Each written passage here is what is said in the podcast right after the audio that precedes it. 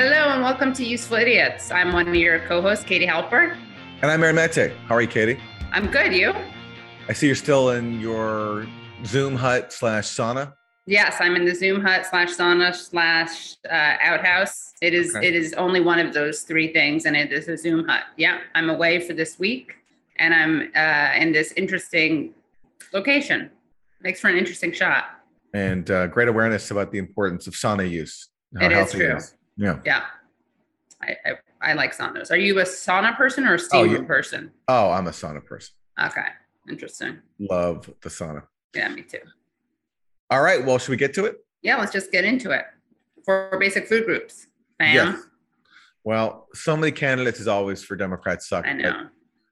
This one, you guys have probably already seen it, but for old time's sake, let's uh, hear it one more time. Here we go. Here's Jill Biden speaking this week in Texas. Diversity of this community, as distinct as the Bogotas of the Bronx, as beautiful as the blossoms of Miami, and as unique as the breakfast tacos here in San Antonio. so, look, the controversy really around this is centered on her talking about breakfast tacos, comparing Latinos to breakfast tacos. And fair enough. I mean, that's a really ridiculous statement. But what has not gotten enough attention is that she also mispronounced bodegas. She called them bogodas. It's pretty hilarious. Which is like she, I think, was saying the a, a major city in Colombia, Bogota. Oh, Bogota. Yeah. I think that's what she was. Yeah. Yeah. But look, what um, Ashley Parker of the Washington Post points out in a tweet, which I think is a fair thing to bring up. But this is not just Dr. Jill Biden's gaffe, because look at what she reports. Worth noting that before Jill Biden made her taco gaffe, her entire speech was read and signed off by the White House offices of intergovernmental affairs, legislative affairs, and public liaison. So this was vetted. People, professionals who work in communications, public relations, read this and were like, yep, let's compare Latinos to uh, breakfast tacos. That's a good idea. Yeah. I mean, to be fair, I understand. Like this is such low gaffe. This is so low on the gaffe scale for a Biden speech. like we wouldn't even be commenting on this if this were Joe Biden, but it's Jill, so our standards are a little bit higher. So um, I have a bonus uh, Democrat suck because there's also you know a war going on and into its, its fourth month and there's no end in sight. And this is from the Washington Post. So this is the Washington Post basically laying out the diplomatic strategy of the Biden administration when it comes to ending the war in Ukraine and engaging with Russia. This is what the Washington Post says. In the nearly five months since Russia invaded Ukraine, Secretary of State Antony Blinken has maintained the same posture toward Moscow. Do not engage. So, do not engage. That is the Biden administration strategy in a nutshell. And what does that mean? It means that as this catastrophic war goes on, more people on all sides lose their lives. The rest of the world feels the repercussions, much higher energy prices, especially in uh, Europe and Asia and Africa. Food prices soaring, millions of more people being pushed into famine, inflation rising at home. We've just gotten news of record inflation in the US. The Biden administration strategy toward the main belligerent in this conflict, which is Russia, and its foe is do not engage. So basically, let the war roll on. Right. Just engage by arming Ukraine, but yeah, do not engage with the other side. Right. Yeah. Well, those certainly are Democrats sucking. Well, for Republicans suck, we have a nice uh, video. This uh, friend of show, Jake Tapper, was interviewing uh, former senior U.S. official John Bolton uh, he is a former U.S. ambassador to the UN and former White House national security advisor, and he worked for both um, Trump and uh, George W. Bush. So let's uh, hear what he had to say uh, on CNN to Jake Tapper. And this was after the uh, con- a congressional hearing into January 6th. Not heed the advice and keep shopping around until you end up with this group of misfits with uh, like Michael Flynn and Sidney Powell um, is he just not capable of, of hearing no? Well, when it comes to his personal advantage, the answer is he doesn't listen to anybody else. But I think this, it's also important to understand while nothing Donald Trump did after the election uh, in connection with the, the lie about the election fraud, none of it is defensible. None of it is defensible. Uh, it's also a mistake, as some people have said, including on the committee, the commentators, that somehow this was a carefully planned coup d'etat aimed at the Constitution. That's not the way Donald Trump does things. It's rambling from one half vast idea to another, one plan that falls through and another comes up. That, that's what he was doing. As I say, none of it defensible. But you have to understand the nature of what the problem of Donald Trump is. He's, to use a Star Wars metaphor, a disturbance in the force. And it's not an attack on our democracy. It's Donald Trump looking out for Donald Trump. It's a once in a lifetime occurrence. I don't know that I agree with you. To be to be uh, fair, with all due respect, uh, one doesn't have to be brilliant to attempt a coup. Uh, I disagree with that. As somebody who has helped plan coup d'état, yeah. not here, but you know other places, uh, it takes a lot of work, and that's not what he did. It was just stumbling around from one idea to another. Okay, so that's part one of it. So, and we should just talk about the fact that uh, it's kind of amazing that he a admits that he was involved in coup d'état not here, of course, but in other countries. And also that he's saying that you ha- do have to be smart to do them because he knows because he's worked on them. So he's just bragging about being a smart person. And he's also just casually dropping the fact that he's worked on coups. He says that uh, it's a lot of work. It is a lot of work. yeah. It's a lot of work. I love this clip for so many reasons. It's John Bolton just being totally brutally honest about his own actions in plotting coups against foreign governments. And someone like Jake Tapper, whose job it is to whitewash coups like that, is obviously visibly uncomfortable. But then also, he's Bolton is also simultaneously debunking this other fixation of Jake Tapper, which is that Trump was involved in this massive coup plot. So, like, this is like one of the most inconvenient comments right. that Jake Tapper has ever had to grapple with, and we'll see now how he responds to it. I, I do want to ask a follow up. Um, when we were talking about what is capable, what you need to do to be able to plan a coup. And you you cited your expertise having planned coups. I'm not going to get into the specifics, but uh, successful coups. Well, I wrote about Venezuela in uh, in the book, and uh, it it turned out not to be successful. Not that we had all that much to do with it, but I saw what it took for an opposition to try and overturn an illegally elected president, and they failed. The notion that Donald Trump was half as competent as the Venezuelan opposition is laughable. But I think there's another. I feel like you're this other stuff you're not telling me though. I think I'm sure there is. Uh, I think there's another point here that that came out in the testimony that's not been stressed enough. Uh, testimony, uh, uh, deposition testimony by I think his name was Donell Harvin. I, I may have taken that down wrong. The, the chief of uh, intelligence and homeland security for the District of Columbia government, who said we were watching Twitter after Trump's tweet calling for the demonstration on right. January the sixth we saw all of these implications, all of the concerns about the violence. I want to know where the rest of the government was, and I particularly want to know where members of Congress were. If this was so evident at the time, why there wasn't more security on the Hill long before the, the demonstrators ever turned up? No, it's a good question. Absolutely. I mean, I think a lot of people who just lived here and had been paying attention were aware that there was a real potential for violence yeah, on I that day. That's interesting, but because that's another kind of inconvenient question that Bolton asked. But anyway, the point is he's being a little coy about uh, having helped launch uh, unsuccessful coups.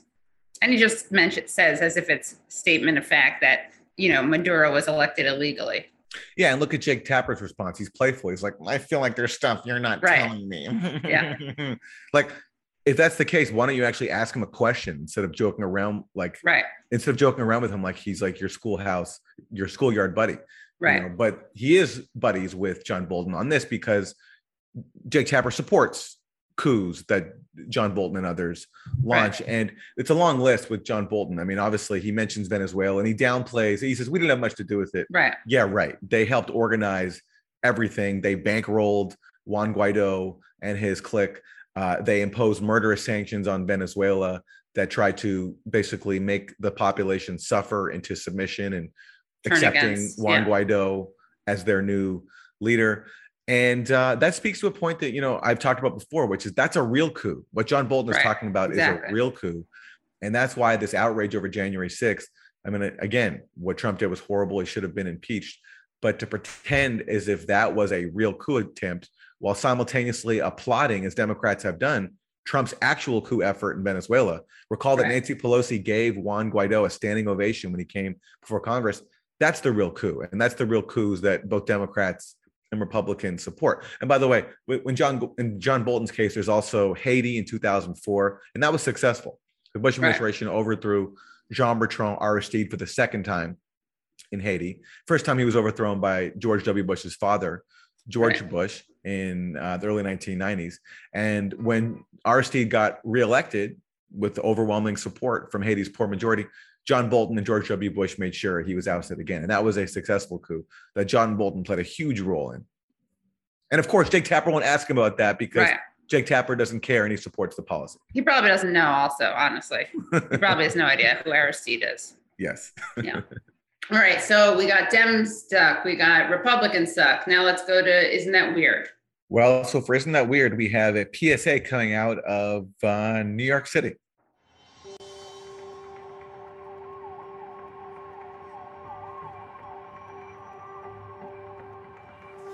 So there's been a nuclear attack.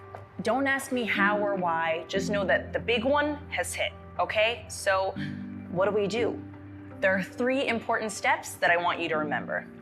Step one, get inside fast. You, your friends, your family, get inside. And no, staying in the car is not an option. You need to get into a building and move away from the windows. Step two, stay inside. Shut all doors and windows. Have a basement? Head there. If you don't have one, get as far into the middle of the building as possible. If you were outside after the blast, get clean immediately. Remove and bag all outer clothing to keep radioactive dust or ash away from your body. Step three, stay tuned. Follow media for more information. Don't forget to sign up for Notify NYC for official alerts and updates and don't go outside until officials say it's safe. All right? You've got this. Uh, do we got this? I don't know. I don't know. Out of nowhere, we get this ad from New York City warning of a nuclear attack. And everyone's like, what the hell? Where is this coming from? Well, Eric Adams, the mayor, was asked about why they're putting this out. And this is what he said it's in the Washington Post. So the Washington Post asks, Does New York City know something that we don't? No, according to New York Mayor Eric Adams. It was simply, quote, a very proactive step, unquote, by the city's Office of Emergency Management. Adams said at a news conference on Tuesday, I'm a big believer in better safe than sorry. Adams said the video, which advised New Yorkers to get inside, stay inside, and stay tuned, was sparked by Russia's invasion of Ukraine.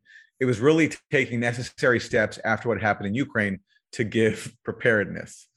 So that's right because the US has decided to use Ukraine for a proxy war against Russia, now New, Yorkers are going to have to be warned of the likelihood or possibility of a nuclear attack and what to do, which includes, I guess, going inside. That's what we have to do, Katie. Yeah. If we get hit with a nuke, just go inside. Go inside, take off your clothes, listen for updates. It's time to make friends with people who have basements. That's right. That's stay right. close to them. Yeah. So our friend Max Blumenthal had a good response to this. Somebody tweeted out this video and said, "Why is NYC playing this commercial?" And this is what Max said in response. Because a bipartisan coalition of neocons and liberal interventionists successfully instigated a new Cold War by orchestrating a coup in Kiev, criminalized diplomacy with Moscow through the Russiagate hoax, and stoked a proxy war in Ukraine that could turn nuclear. Very well said. Response. Yeah. Well, isn't that weird indeed? I mean, this is one of those, isn't that weird slash isn't that terrible? There often is a fine line between the yes, two. absolutely. absolutely. Well, what do we have for Isn't That Terrible? So for Isn't That Terrible, we have an interesting tale. Tale as old as time. Not really at all. For Isn't That Terrible, we have a, a, a disturbing story um, if we could just go to the story, which uh, is in the New York Post, but uh, unfortunately does not have any puns, maybe because it's too terrible of a story. But trophy hunter who killed lions, elephants is shot dead. An avid hunter of endangered animals was shot dead in South Africa after his truck broke down, according to new reports. Riaan Naudé, the 55 year old head of Pro Hunt Africa, was found dead next to his vehicle in Marken Road, Limpopo. Cops said they had no motive yet. Two hunting rifles were found in Now's truck near the Kruger National Park Wildlife Reserve. Now, I don't like when people are killed ever. That's never a good thing. But I got to say that for me, the greater isn't that terrible in this story is his killing of endangered animals. That's the real, isn't that terrible? And it's just disgusting. These photos of him posing with them. You see him with the with the I think this is an elephant. You got a lion. It's and uh I'm just saying, maybe don't do that. And maybe then if he d- weren't a killer of endangered species, then his death would be my isn't that terrible? But sadly, the greater isn't that terrible is his killing of those endangered species. Yeah, those photos are horrible. They're horrible, yeah. So I'm sorry that I couldn't say isn't that terrible is your death. Again, it's not it's not joyful. I'm not celebrating. Just saying certain certain life commitments means that your victim's fate are more terrible than yours. That's the takeaway. I feel like we've all learned a lot between that PSA from New York and my PSA on not killing endangered species. yeah. I hope to never see photos like that again. Yeah. And, uh, certainly this guy will not be posing in them. Right. That's yeah. true. Yeah. And here is a stone moment that we're going to bring you. We got a great stone moment with uh, President of the United States, Joseph Biden. Mr. President, what's your message to Democrats who don't want you to run again? They want me to run. Two thirds say they Read don't. the polls. Read the polls, Jack. You guys are all the same. That poll showed that 92% of Democrats, if I ran, would vote for me. A majority of Democrats say they don't want you to run again in No. 2024. 92% said if I did, they'd vote for me. Read the polls, Jack. The polls did show the majority don't want him to Right. run. So I'm not sure what he was talking about, but I guess if you look at it from the perspective of him sounding like he's stoned, then it makes then it makes sense. yeah, sense. makes a lot of sense. Yeah. Yeah. So that's our stone moment. So excited to be talking to Christopher Ryan. He is the author of Sex at Dawn How We Mate, Why We Stray, and What It Means for Modern Relationships. And he's also the author of his most recent book, Civilized to Death The Price of Progress. And both are really interesting. I highly recommend them. And he is the host of the podcast Tangentially Speaking with Chris Ryan. You can find Chris's podcast at Substack. And speaking of Substack, make sure you become Substack subscribers to Useful Idiots at usefulidiots.substack.com because there we have an extended interview with Chris and we get into all sorts of really interesting things about psychedelics, how to deal with the fear of death, uh, doctors giving themselves different treatments than they give to patients. Uh, great, really great stuff. All right, let's go to Chris Ryan.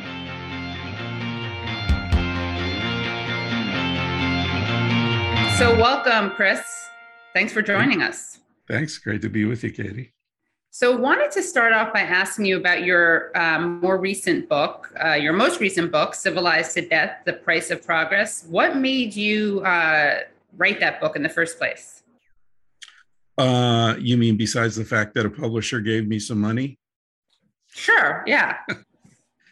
Was it an external idea or? No, no, no. I, I had the idea, but Okay. I'm I'm by nature not a super productive person. So unless there's like either a carrot or a stick, I, I tend not to get much done. Um, but in a way, that's what that book's about, right? It's about our nature as as humans, uh, which is not to get up and work real hard and be super ambitious. I think that's all a distorted worldview that's sort of inculcated in us by a pathological society. But basically, what happened was um, when my wife and I wrote Sex at Dawn, the first book, you know, there was a lot of research that went into that. That book was based on my PhD dissertation and another 10 years of research after I finished that. Finally, went into this book. And, you know, when you're studying human sexual behavior in prehistory, you're looking at the whole world of prehistory. It's not just how did people relate sexually. You have to look at how they raised children, how they dealt with power and politics, how they dealt with economic questions, you know, to the extent that there were limited supplies that needed to be distributed. Um, there are lots of different aspects of life. How, how are children raised? How do they deal with the death of elders? How do they deal with illness and healing and spiritual world? And, you know, all these different facets of life. And Sex at Dawn was primarily about sexuality, but in the middle of it, I added this section that looked at those other issues. And it was maybe 10% of the whole text, right? and it was kind of like i was slipping a pill into a you know a piece of cheese for a dog i just i wanted to get some of that information into the book even though i knew the sexuality was what was bringing you know going to bring people's attention primarily and then after the book came out i got a lot of feedback from readers saying hey you know i wish there were more about that other stuff you know the sexual stuff was really interesting but i wish there was more about the daily life of hunter gatherers and what can be learned about our ancestors from that. So that was sort of encouragement to say, okay, good. Now I've got an opportunity to take that information, which I'd already done all the research, and sort of, you know, expand that into its own book. And what about the uh, implications of what you discovered in uh, how it applies to politics?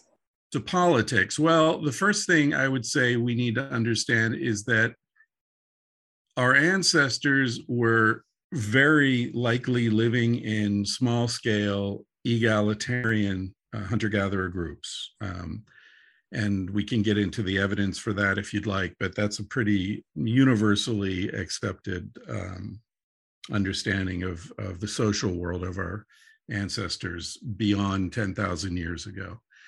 And so you're looking at people where decisions are made on consensus. There's not really hierarchical top down power structures.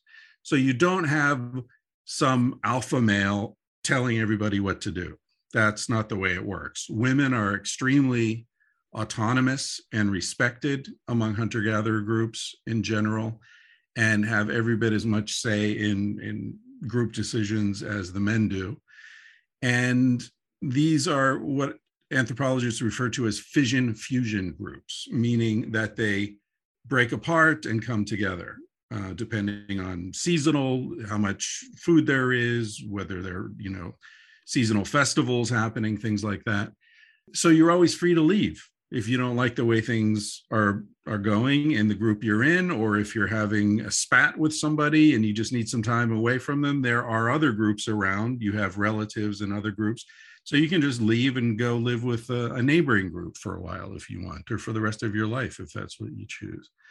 Um, so we can extrapolate from that to be pretty confident that the politics was more bottom up than top down um, and then there are explicit studies of political behavior among hunter gatherers that show some interesting things. Probably the most interesting is that the worst thing you can possibly do to become a leader is show any desire at all to be a leader. That is considered a sign of dangerous mental illness and you are immediately disqualified. So any hunger for power, any sort of bossiness, anything like that, you're not, you lose respect. And the only way of accruing power in a hunter gatherer group is by being respected. So you're respected because you have a history of making good decisions, of being kind to other people, of being generous. You know, even in in groups where there's a, a differential in resource acquisition, what you find is that the people who are considered to be the leaders are generally the people who have the least uh, amount of material possessions because they tend to give everything away. And that's where their respect and and what we might call political power derives from. What happened? How did we lose that and how do we get back to that? Because that sounds great. Well what happened uh, the argument that i make in civilized to death is that generally speaking, we took a wrong turn about 10,000 years ago when humans adopted agriculture. And we started accumulating resources, accumulating land, accumulating animals, you know, harvesting foods that needed to be stored until the next harvest. And once you start living that way, a whole suite of cascading changes occurs in your social system. One of the first things that happens is that the status of women plummets uh, from being co-equal with men to being essentially breeding livestock. Um, if you look at the Old Testament, for example, there's the line, a man shall respect his neighbor's uh, what is it? No, the man shall not uh, covet, covet, the neighbor's, neighbor's wife. wife. That, that's what it is. If you read that in context, what it goes on to say, nor shall he covet his neighbor's house, nor his slave, nor his sheep, nor his she ass, nor his ox, right? So the, the neighbor's wife is just one of the possessions that you're not supposed to covet. It, it's nothing about respecting the dignity of marriage or anything like that. So anyway, that's one of the first things that happens is, is women's status plummets from a co-equal status to where we still see societies like Afghanistan and Pakistan today, where women's real only value is to be a virginal, untouched uh, breeding opportunity for the husband. So that's pretty horrible. And and we can talk about evidence for why it happens that way and, and in different parts of the world and so on but uh, that you also get the expansionist uh, sort of militaristic viewpoint because in an agricultural society population grows much faster because women don't breastfeed as long and they have higher body fat content so they tend to ovulate more so they get pregnant more often. So you you have women having five or six kids rather than two or three kids in a lifetime and so with that growing population you need more land to produce more food so then you get militaristic you also have sort of a standing security force because you're harvesting lots of grain and that grain needs to be saved until next year. So someone needs to protect that and distribute it and all that. So all these different political changes happen both within the family and within the society when societies adopt agriculture and become larger scale. One of the, uh, I really enjoyed your books, by the way. I listened to both of them on uh, tape, and it's great because you read the Civilized to Death you're actually reading. One of the most interesting parts I thought about it was this section on uh, quote noble savages, savage noblemen, and straw cavemen. Could you just share uh, a bit uh, about the takeaways from that section? Also, uh, even just the origin of the term noble savage. That was one of those things that I came across while researching the book that I, I didn't know before I started working on it. Uh, I knew that the term noble savage was part of this sort of Hobbesian propaganda campaign that's been going on for 500 years or 400 years at this point. But the sort of corollary to it, the noble savage, I don't remember all the details. I have to say, it's been a few years since I read the book.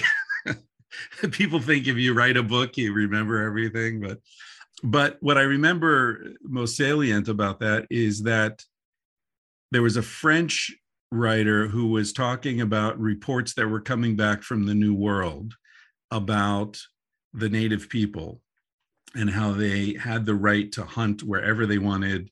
They didn't work all day. They had tons of leisure time. They sat around telling stories. They had this incredible freedom. They uh, weren't at the beck and call of any kings or administrators or anything like that. And he basically said, those savages live like nobility. Like they are like our princes and and dukes and duchesses. They're not common men. The common man over there lives like our nobility. So that's where the phrase noble savage came from it wasn't rousseau who never used the phrase as, as far as i remember. That's part of a point that i was making throughout the book that this uh, neo-hobbesian view, view of human nature and prehistory permeates our society and is based on is fueled by a desire to demonize our nature and our past uh, and isn't based on actual information but unfortunately that view is so functional and useful for the power structures that be that it's very widespread and what about the you you kind of reject both Hobbes and Malthus? And for people who aren't familiar with those two thinkers, can you explain what it is that you're pushing back against? So Thomas Hobbes famously said, life before the state was solitary, poor, nasty, brutish, and short. Uh, that was in a book called Leviathan that I think was published in 1650 something, maybe. Now, Hobbes wasn't an anthropologist, obviously. Anthropology didn't exist. He had never traveled outside of Europe. He had no firsthand knowledge at all of how people were living outside of the state. And in fact, his life inside of the state was horrible, miserable. He fled England uh, under threat of being executed because of something he'd written. He hid out in France for a while. Then he had to flee France because he was in trouble for something he'd said or written there. There, you know, there are all these wars happening in Europe constantly. But somehow he concluded that life before the state was even worse than the life that he himself was living a classic case of projection. You know, there's there's a concept that uh, we introduced in Sex at Dawn called Flintstonization, which is the tendency to sort of look around us at the present and then project it into the past and say, well, it must have been like this, just a more primitive version of this, you know, which is a failure of imagination, which is totally understandable for people who, you know, didn't have any actual access to information like Hobbes it turns out it's not a very good way of thinking about the past. Yeah, Hobbes envisioned the, the life before the state as having been horrible in every way, constantly, uh, you know, at the edge of starvation, constant war with one another. Um, you know, men beat a woman over the head with a club and drag her off into the cave. You know, this sort of popularized vision of the caveman that that we have, and that some people like Dawkins and, and Steven Pinker still employ this, what I see as a purely propagandistic tool to promote certain pro institution, pro authority um, perspectives. So that's Hobbes, and the neo Hobbesian vision is taking that sort of biased view of prehistory and human nature, which is very closely associated with, you know, the un civilized state of humanity and projecting it in into the present and saying okay now we need the state to protect us from each other because if we take away you know the police force will all just rip each other off and tear each other to shreds like you know crazed chimpanzees or something. Um, and what was the other the, it was hobbes and who else malthus. oh malthus. malthus. So thomas malthus famously he's he's a really interesting character actually because his father was a leading progressive thinker who hung out with all these you know what we would call i think this was 18 early 1800s um, and he was hanging out with all these very progressive thinkers who were talking about things like universal basic income what we call today universal basic income feminism equal rights for women um, you know, very sort of progressive, forward thinking household. And, you know, like a lot of kids, he reacted against his father.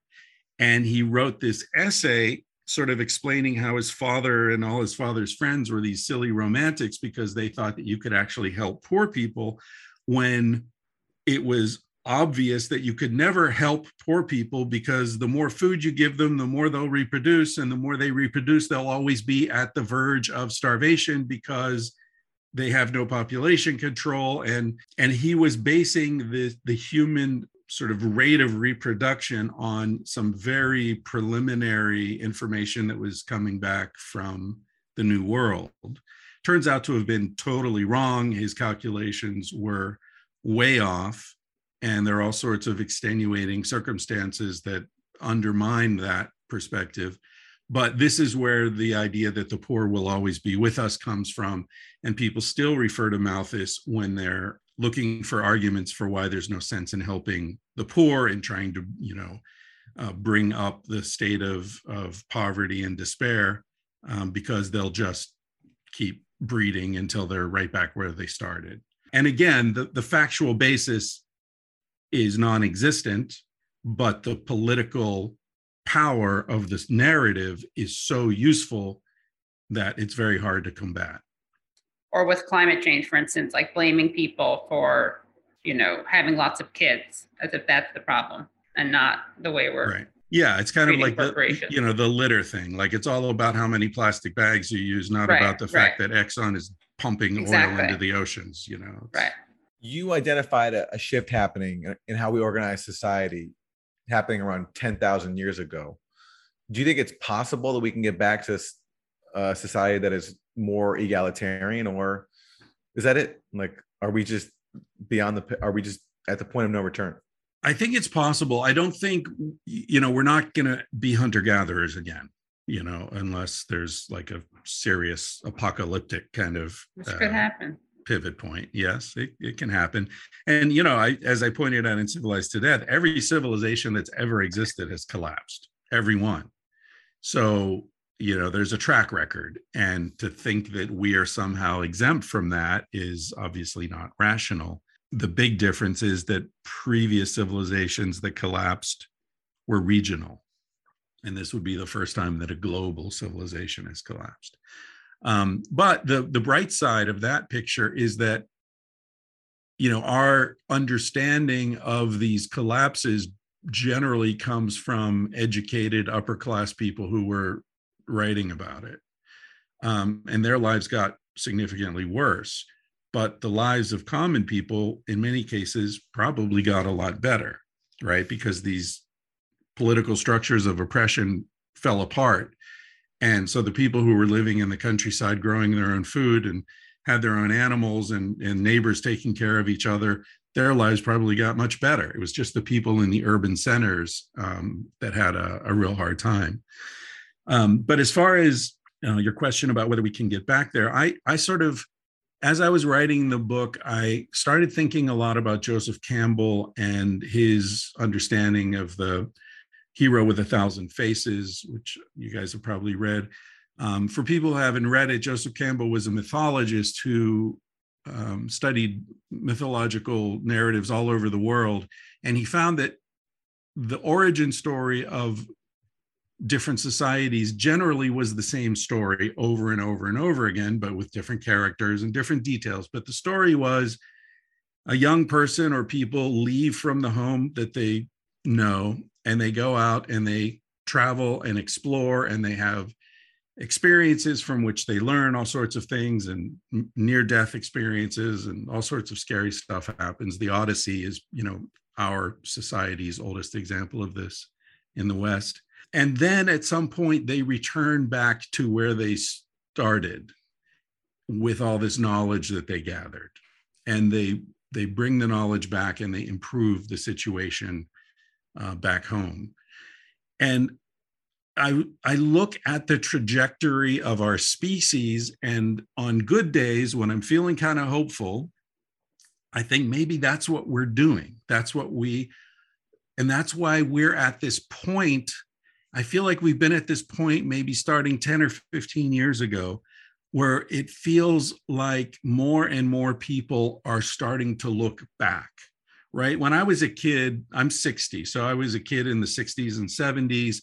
The future was going to be better, right? Everything, jetpacks and airplanes were getting faster and everything was more sort of efficient and cooler. And and then it started to sort of slow down and we lost confidence and you know the reagan administration and all this sort of evil and nonsense and and i feel like we're at a point where if you want to understand the best way to do something most people are looking back they're saying well how did our ancestors do it how did our ancestors raise kids um, doctors are looking at evolutionary medicine. Everybody wants to know, you know, what's the Paleolithic diet? What's the, you know, CrossFit is natural movement and, you know, get out and jump in a cold river and breathe the right way the human's supposed to breathe. Everybody's looking back at biology and uh, Paleolithic studies to understand the best way to go forward is actually going back in some ways. And so that gives me hope. That makes me feel like, okay, maybe what we're doing is we've gone on this terrible, tragic journey where we've, you know, enslaved each other and murdered each other and made so many terrible mistakes. But now we're turning back toward home with the knowledge that we've gained on this journey, like how to create energy from the sun and from flowing water and waves and that we have birth control uh, understanding now. We can actually control how many people are living on the planet. You know, not oppressively, not coercively, but just simply by um, incentivizing having fewer children and combining that with a universal basic income so that people aren't having kids to secure their old age. They don't need to. We can sort of nudge people in directions that end up being better for all of us. So I hope that's what's happening. I don't, I, you know, as I say, that's how I feel on good days. Uh, bad days, I have a different vision. and what would that look like? What are the ways that we could be turning towards the past? Because as you said, we're not going to barring some cataclysmic event, apocalyptic event, there's not going to be a return to hunter gatherers. What are the applications, though, that we can take away and apply to present day from your studies? Well, yeah, sure. Book, I mean, there are so many, right? Um, the importance. So let's start with psychological stuff, and then we can talk about physical and, and medical if you'd like and you know and uh, social engineering yeah. and architecture. I mean it really my ambition with civilized to death was of course to, to use some examples to illustrate the points i was making but it was more importantly i was trying to show people how to think. So you know it's a tool and you can use this tool to investigate whatever interests you. You know let's start with a basic premise. If you want to if you have a dog and you want to understand your dog's behavior. You want to have a better relationship with your dog. You don't go out and buy a book about ducks, right? Or penguins or snakes. You buy a book about wolves. You buy a book about the animal that your dog is most closely related to and how that animal lives in its natural state. And so that's why looking at hunter gatherers is so valuable for understanding humans. We're animals. And so, if you want to understand how we evolved, you want to look at the propensity, the, the vast majority of the time that we've existed as a anatomically modern human, we've existed about 300,000 years. Uh, agriculture just started at the earliest 10,000 years ago.